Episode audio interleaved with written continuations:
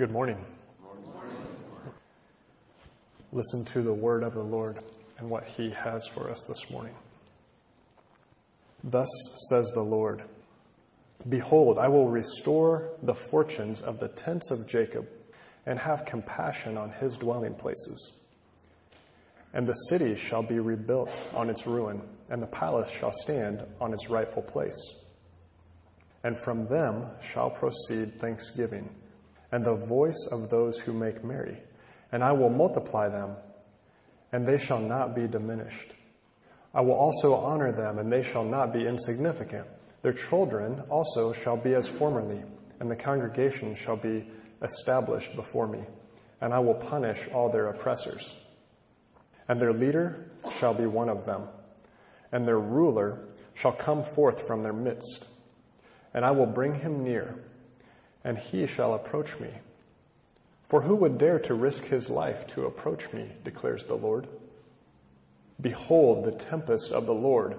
Wrath has gone forth, a sweeping tempest. It will burst on the head of the wicked. The fierce anger of the Lord will not turn back until he has performed, until he has accomplished the intent of his heart. In the latter days, you will understand this. At that time, declares the Lord, I will be the God of all the families of Israel, and they shall be my people. Let's pray. Father, thank you for your words to us. Thank you for your faithfulness and your consistent testimony over generations and decades and millennia that uh, give us hope. You will keep your word. You will accomplish what you set out to do. Thank you. Encourage our hearts today by your Spirit. And as our, our brother preaches to us, we pray that you would stir up our hearts, increase our faith, and by grace may we do the works that you've given us to do. Amen. Good morning. Happy Thanksgiving, a couple of days after. Hope your, your weekend and your time with families has been marvelous. If I asked you the, the first word that, uh, that comes into your mind when you hear the word thankfulness, I'm assuming it would not be the word judgment. So uh, considering what we've seen thus far in the book of Jeremiah, some of you may be wondering why, why I'm continuing with this series on the Sunday after Thanksgiving rather than doing a special message. Well, the fact is it would be hard to come up with a passage that gives us more to be grateful to God for uh, than the passage that's right here in front of us. This passage zeroes in on the point of all of God's dealings with his covenant people, Israel and Judah, including his works of judgment that were directed toward them. And that same marvelous point or purpose applies to every person in every generation of mankind who is made a child of God through faith in God's promises. Promises that, that find their perfect fulfillment, their perfect fulfillment in Christ alone. Last week in the first half of chapter 30, God drew a critical distinction between two very different outcomes of His work of judgment.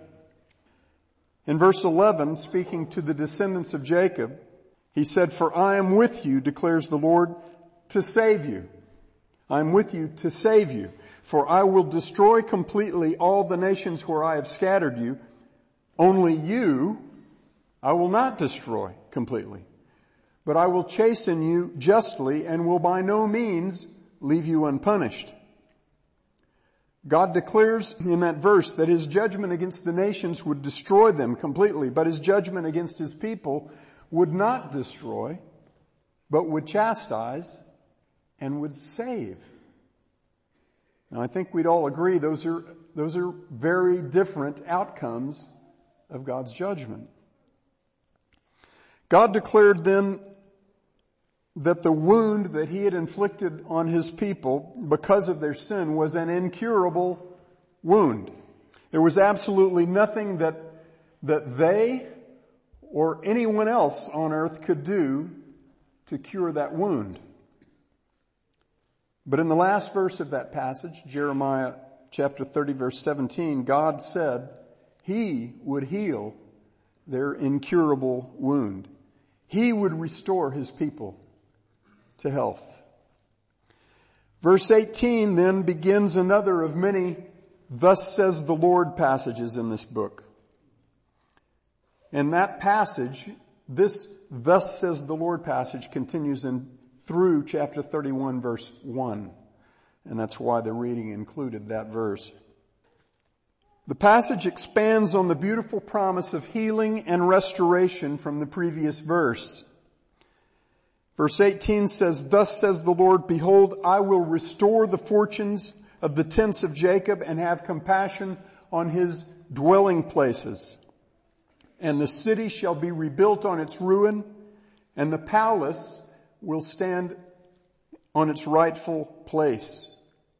Now the phrase restore the fortunes of literally means to return from captivity or exile. And that which God promises to bring back from exile are the tents of Jacob.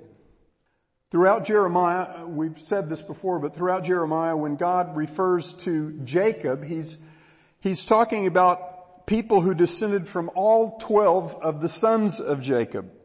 In other words, he's referring to both groups of Jacob's descendants that had been divided into two peoples ever since the end of the reign of King Solomon. The house of Israel in the north, the house of Judah in the south. And because the northern tribes, known as the house of Israel, have never been restored back to the land of promise, that means that most of the families that descended from Jacob have never to this very day seen this promise fulfilled. In the rest of verse 18, God's emphasis is on the place to which uh, he will restore Jacob. He says, I will have compassion on his dwelling places. The city will be rebuilt on its ruin and the palace will stand on its rightful place. Now in 1 Chronicles 29, Verse 1 and verse 19, the exact same word that's translated palace here refers to the temple of Yahweh that King Solomon built in Jerusalem. This verse, Jeremiah 30:18 says, "And the palace, I believe meaning the temple, will stand on its rightful place." And what does that mean? Its rightful place. In Deuteronomy chapter 12, about a thousand years before these words were written, as the Israelites were preparing to cross the Jordan River into the land of promise after 40 years of wandering in the wilderness, God commanded them and He told them that when they came into that land, they were to destroy all of the local altars that the Canaanites had built on high places and under green trees all over the land, places in which they worshiped their false gods. Instead of worshiping the true God at those places, God commanded Israel instead to come at appointed times each year to a central sanctuary, to the place in which He would choose to dwell in their midst. In Deuteronomy 12 verse 5, God said, But you, Israel, you shall seek the Lord at the place which Yahweh your God shall choose from all your tribes to establish his name there for his dwelling. There you shall come. Now by Jeremiah's day, there was, there was no question about where that place of God's own choosing resided. It was the temple of Yahweh in the city of Jerusalem. God's promise here in verse 18 is that the city of Jerusalem that Nebuchadnezzar was about to destroy would be rebuilt on its ruin. And that the temple that Nebuchadnezzar was about to bring down would once again stand on its rightful place. The temple in Jerusalem was in fact rebuilt by the Judahites whom God brought back out of captivity in Babylon back to Jerusalem in the days of Ezra and Nehemiah, in the days of the prophets Haggai and Zechariah. That same temple was renovated by King Herod around 20 BC. But that same temple was also destroyed with extreme prejudice by the Romans in 70 AD. And it has never been rebuilt since. From 70 AD to the present, that temple has not existed. Except for, for just the, the rubble that remained. And as I've already said, there has never been a time, there has never been a time when the descendants from the ten northern tribes of Israel that were taken into captivity by Assyria have returned to Jerusalem to worship God at the temple in its rightful place. So, if you take the promise here in Jeremiah 30:18 to mean anything like what Jeremiah's audience would have understood it to mean, it hasn't been fulfilled yet. Now I believe it will be fulfilled very directly during a coming thousand year reign of Christ that's foretold in Revelation chapter 20. Now that's not a central tenet of the Christian faith. And it's perfectly fine if you disagree with me about that understanding of things to come. And I mean that. Many faithful and diligent students of God's Word, including some who worship together in this room, disagree with me about that. And beloved, let's not divide the church over non-essentials. One of the things I love about this church is that there's quite a diversity of, of understandings on non-essential points of faith. And we still worship together and minister together and love each other. That's how God would have it. So let's stay there.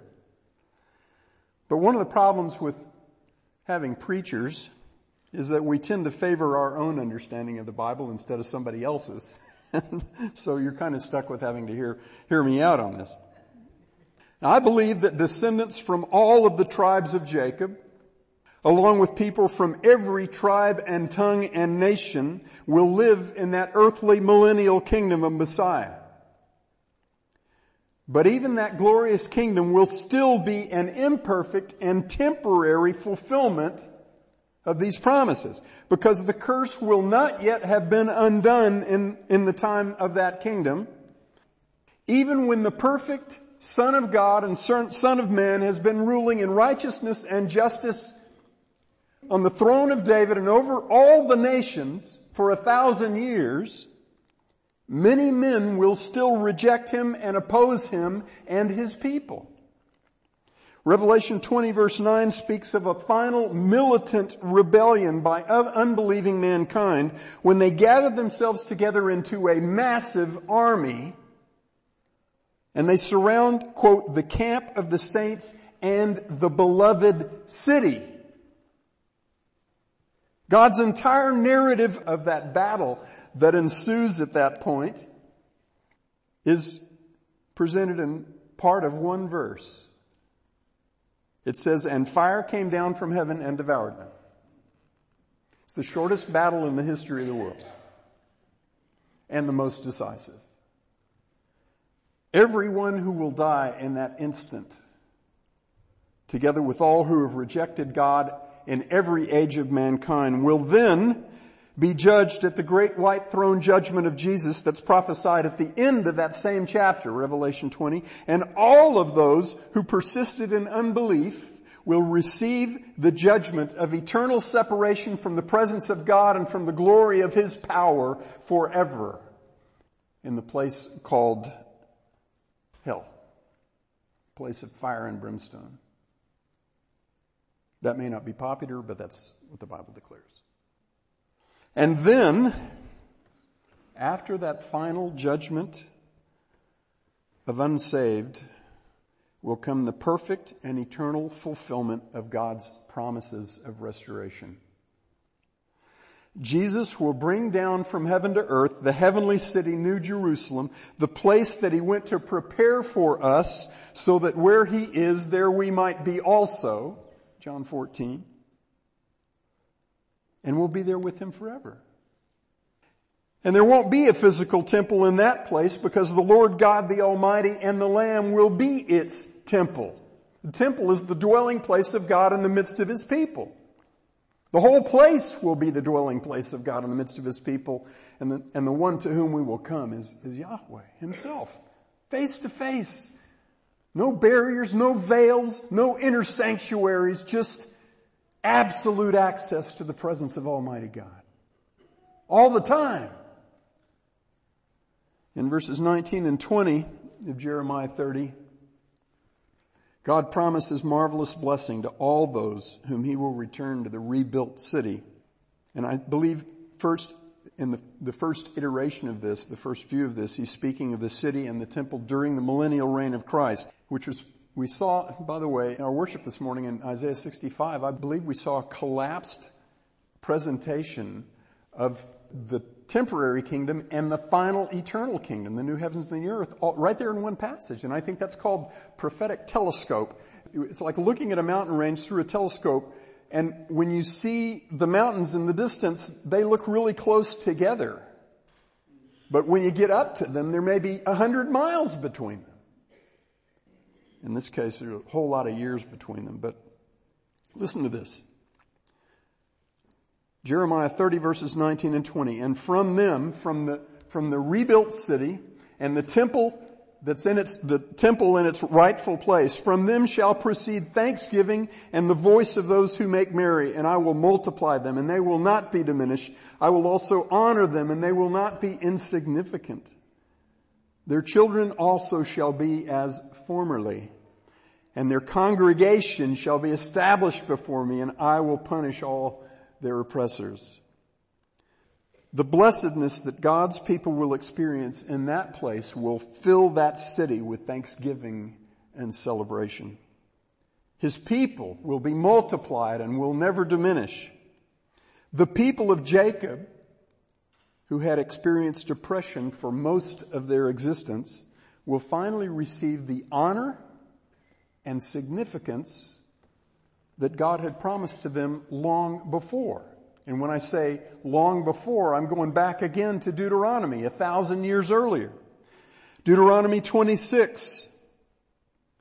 God said, verses 18 and 19, and Yahweh has declared today, has declared you to be his people, a treasured possession as he promised you, and that you should keep all his commandments, and that he shall set you high above all nations which he has made for praise, fame, and honor, and that you shall be a consecrated people to Yahweh your God, just as he has spoken. Beloved, God's promises to the descendants of Abraham, Isaac, and Jacob will find their perfect fulfillment only in Jesus Christ. In Romans 9 verse 8, Paul says it is not the children of the flesh who are children of God, but the children of the promise are regarded as descendants. Galatians 3 tells us that those who are of faith are blessed with Abraham, the believer.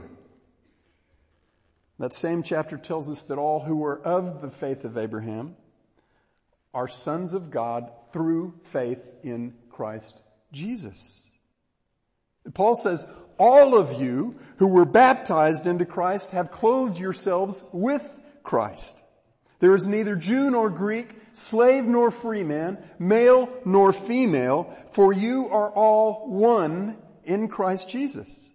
And if you belong to Christ, then you are Abraham's descendants, heirs according to promise.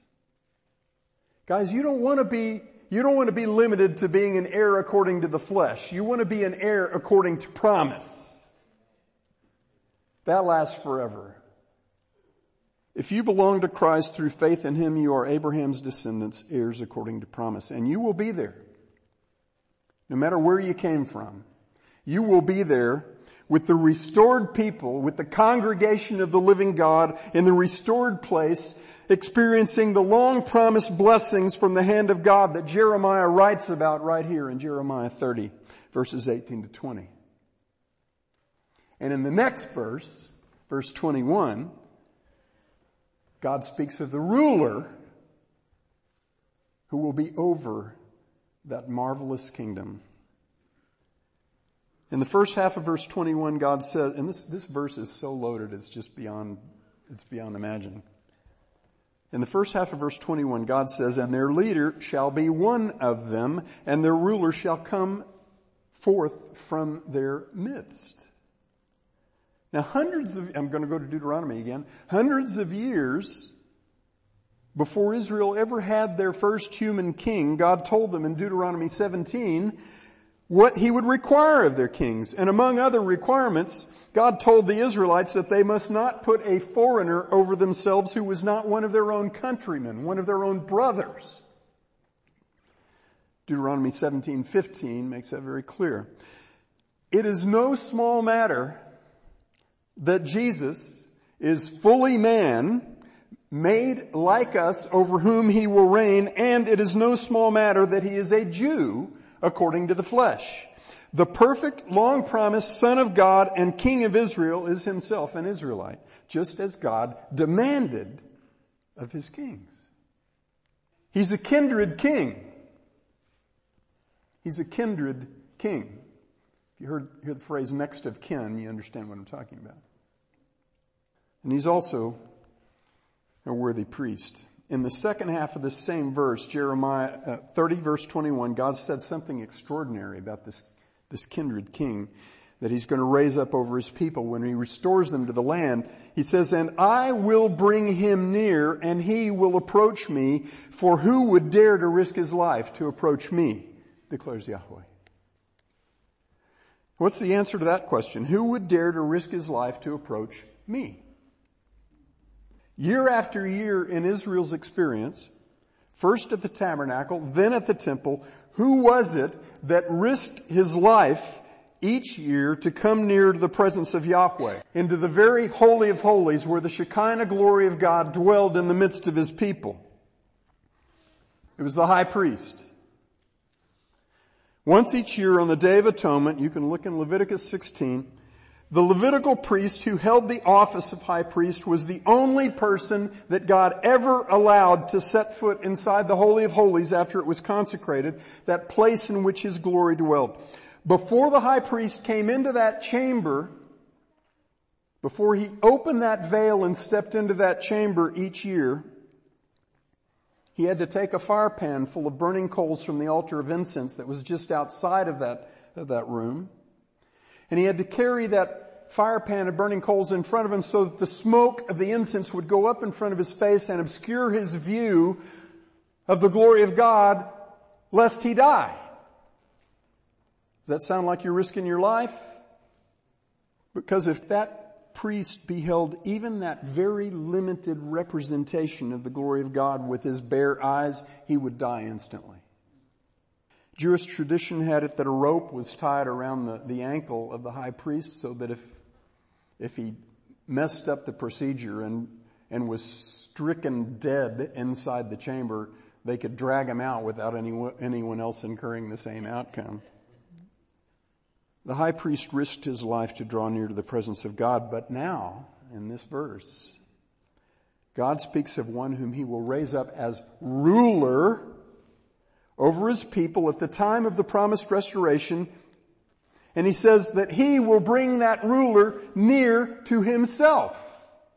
Instead of coming in fear for his life, he will be welcomed with open arms into the presence of God.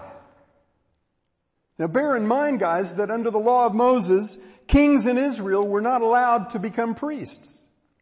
And priests were not allowed to become kings. Priests had to come from the priestly line of Levi, from the line of Aaron, the high priest, and because they were set apart by God to serve the priestly function, no Levite was ever allowed to be a king. In fact, the king answered to the priest. Read Deuteronomy 17. But now, God speaks of a man who will fulfill the roles of both kindred king and worthy priest. Read Zechariah chapter 6. It talks about the righteous branch, the high priest who would be crowned as king and who would bring together into one the two roles of king and priest. Hebrews 10 speaks of the unbreakable connection between Christ's access to God and our access to God. Listen as I read Hebrews 10 verses 19 to 23. Since therefore, brethren, we have confidence to enter the holy place by the blood of Jesus, by a new and living way which he inaugurated for us through the veil, that is his flesh.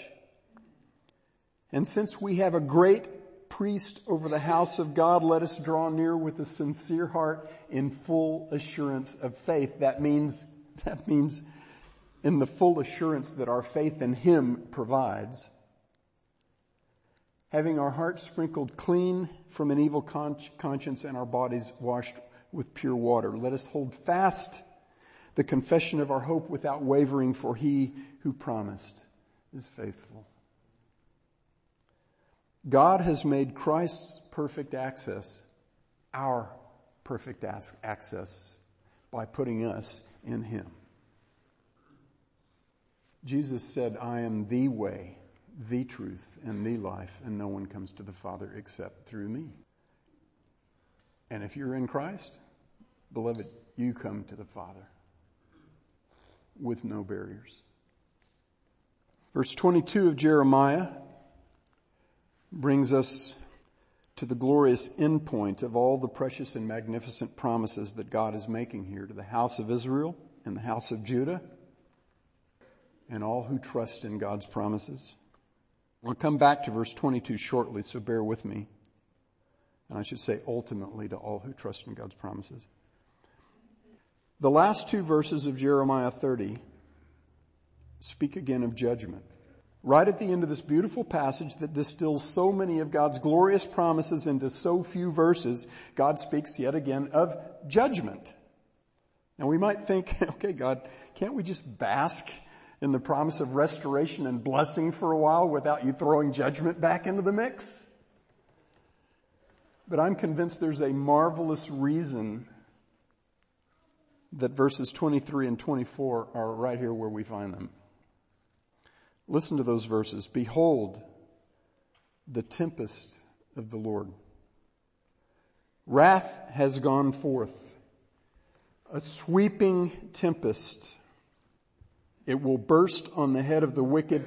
The fierce anger of the Lord will not turn back until he has performed and until he has carried out the purposes of his heart. In the last days, you will understand this. Now that same essential declaration about a coming tempest of Yahweh, a stormy judgment that will continue until the purposes of God's heart are accomplished, that same declaration already showed up in Jeremiah 23, verses 19 and 20. And here are those two verses. I'm going to put, put both of them up here. Jeremiah 30, 23 and 24, Jeremiah 23, 19 and 20, and match up the parts. I gave you some colors to help. Behold, the storm of Yahweh has gone forth in wrath, even a whirling tempest. It will swirl down on the head of the wicked. The anger of Yahweh will not turn back until he has performed and carried out the purposes of his heart. In the last days, you will clearly understand it. Now in both passages, the stormy judgment won't end until God has the, accomplished the purposes for which He brought it. And when He says the purposes of His heart, that's a fairly unusual way of putting it. He's going to talk later about that which He does with His whole heart and His whole soul in Jeremiah chapter 32. In both those passages, when His purposes, the purposes of God's heart are fulfilled, the judgment the storm will end. Simple enough. Okay, so what are those purposes? Well, if you look at what comes immediately after those verses in both passages, the purpose that God closely associates with the storm is the return and restoration of his people to himself. The very next thing that God says in chapter 23 after that tempest of the Lord passage is listen, is that if the prophets of Israel and Judah had, quote, stood in my counsel, they would have announced my words to my people and they would have turned them back from their evil way and from the evil of their deeds. And then just a few verses later in verse 29 of chapter 23, God says, is not my word like fire and like a hammer which shatters a rock? I believe that God is saying that if the prophets in Judah had spoken rightly what God had declared, this stormy judgment would have been unnecessary. Because God's word burns away dross like a refiner's fire and it breaks the will of man like a hammer. That's what the judgment was purposed by God to accomplish to turn the hearts of his people back from their evil way to him. And we shouldn't miss the fact that when God's people have the courage to say what God says in his word to those who are living in rebellion against him, that living and active word may be used by God in place of painful earthly judgment. His word may accomplish the turning of hearts without the need for the judgment. Does that make it gracious or ungracious for us to speak the truth of God in love? Now for those who reject God's word and God's judgments to their final breath, both His word and His judgments will serve to seal their condemnation. I'm talking about the temporal judgments both will seal their eternal condemnation. But for those whom God has decreed to save and restore, however you understand that comes about, both the Word of God and the earthly judgments of God are used by God to turn our rebellious hearts back to Him. Both the Word and the judgments are used by God to turn our rebellious hearts back to Him. So both are gracious. The restorative purpose of God's painful judgment against Israel and Judah that he calls the tempest of the Lord, that restorative purpose is even clearer here in chapter 30 than it is in chapter 23. The, the very next verse after the tempest of the Lord passage in verse 30, in chapter 30, is the first verse of chapter 31. Let me read, I'm going to read from 3022 to 31:1 so you can see this in context a little. 30 verse 22, and you shall be my people and I will be your God.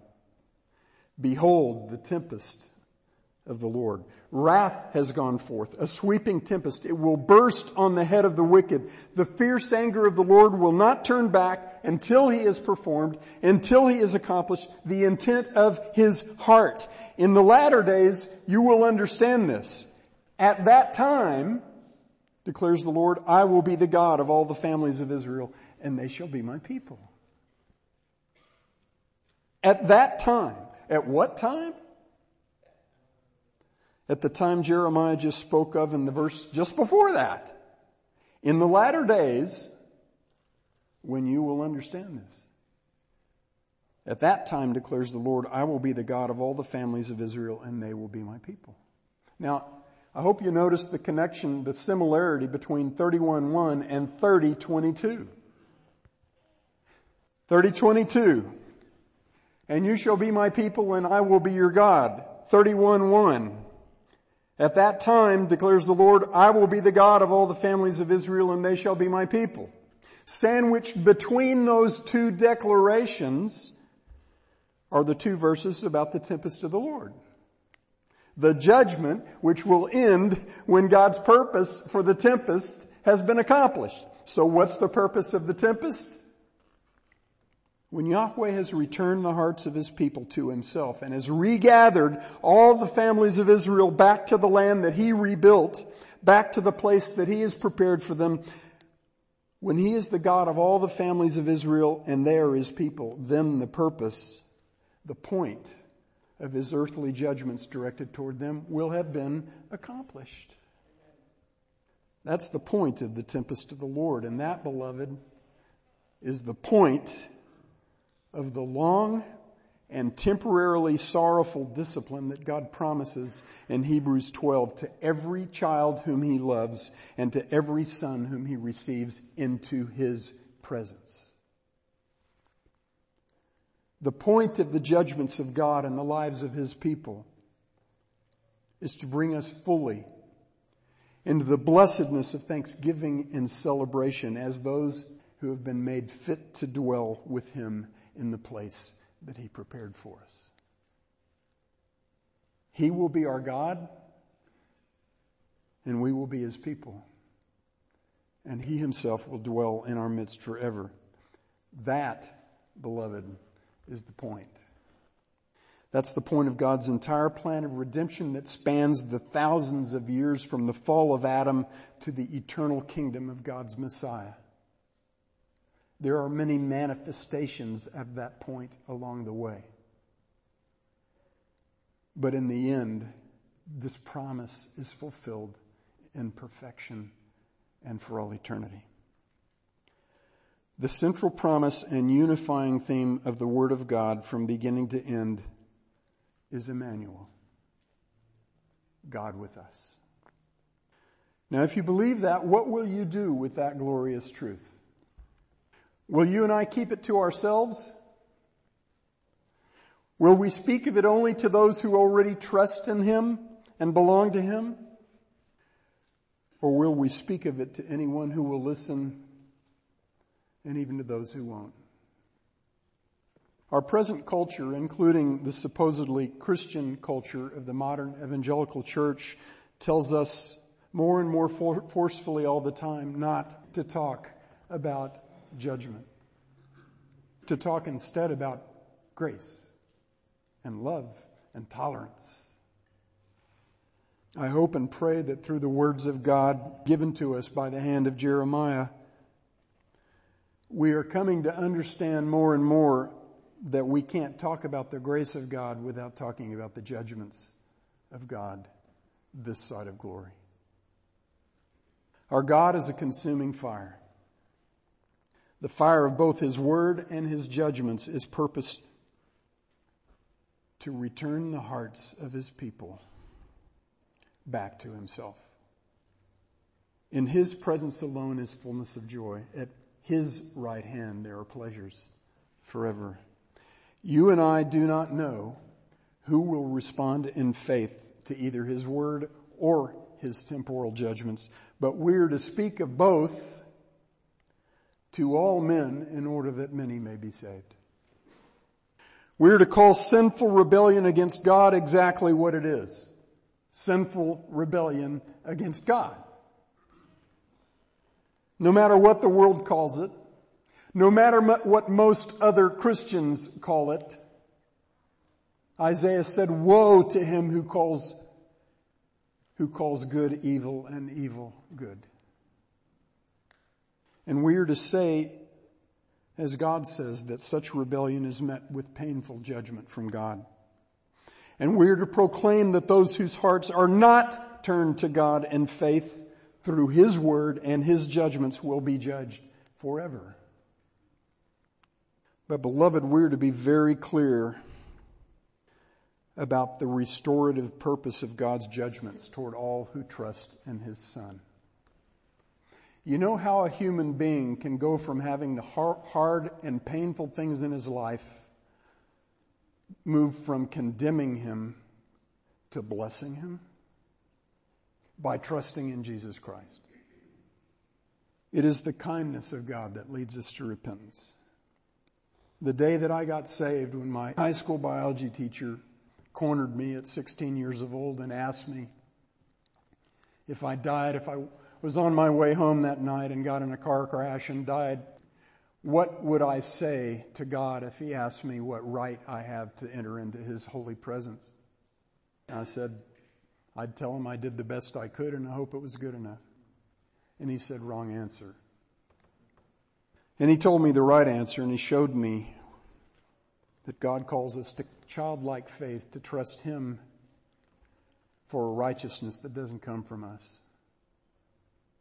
And to believe that He alone makes us right with Him. When He brought me to faith that night, when God brought me to faith that night, one of the first things that He showed me after that was that all the pain of this life, this life is used by Him to bless and to turn my heart and the hearts of all of His people to ever, ever toward Him. And that's not once and done. That's something that God is at work to do all the time in our lives. And it's beautiful and it's blessed and it's gracious. And it's what we get to declare to other people. When he showed me, when Mike Turnage, my biology teacher, showed me Romans 3, starting with the fact that there's no one righteous, no one good, no one who seeks after God. Then showing me that the, the righteousness of God only comes to us by tr- trusting in the righteous one, Jesus Christ. And then showing me that, that the wages of sin is death, but the free gift of God is eternal life in Jesus Christ our Lord. What happened to me was amazing because in that instant, at that, day, uh, that night, within minutes, it was the first time in my life I could look my sin square in the face and say, yep, that's me. Lost, dead, helpless, condemned. It was the kindness of God that led me to repentance. It was the grace of God combined with the declaration of his judgment against me that finally allowed me to recognize that that judgment was real. And so when we proclaim, when we proclaim the judgments of God, beloved, no matter who we're talking to, we must also proclaim the gracious purpose of God in judgment for all who trust in His Son. We have the beautiful assignment to tell every man, woman, and child that a response of childlike faith in Jesus will make every painful and sorrowful thing that they have ever experienced or ever will experience in this life an instrument in the hand of God that will bring them into blessedness, into the blessedness of dwelling in the very presence of God together with all his redeemed forever and ever. Dear Father, we thank you for these precious and magnificent promises. We thank you for the redeeming purpose of your judgments this side of glory. We thank you for the storms that humble us before you and that turn our hearts back to you to enjoy the blessings of fellowship with you together with all of your people right now and forever. And we thank you, Father, that it is only the blood of Christ that makes this marvelous salvation ours. It's in his precious name that we pray. Amen.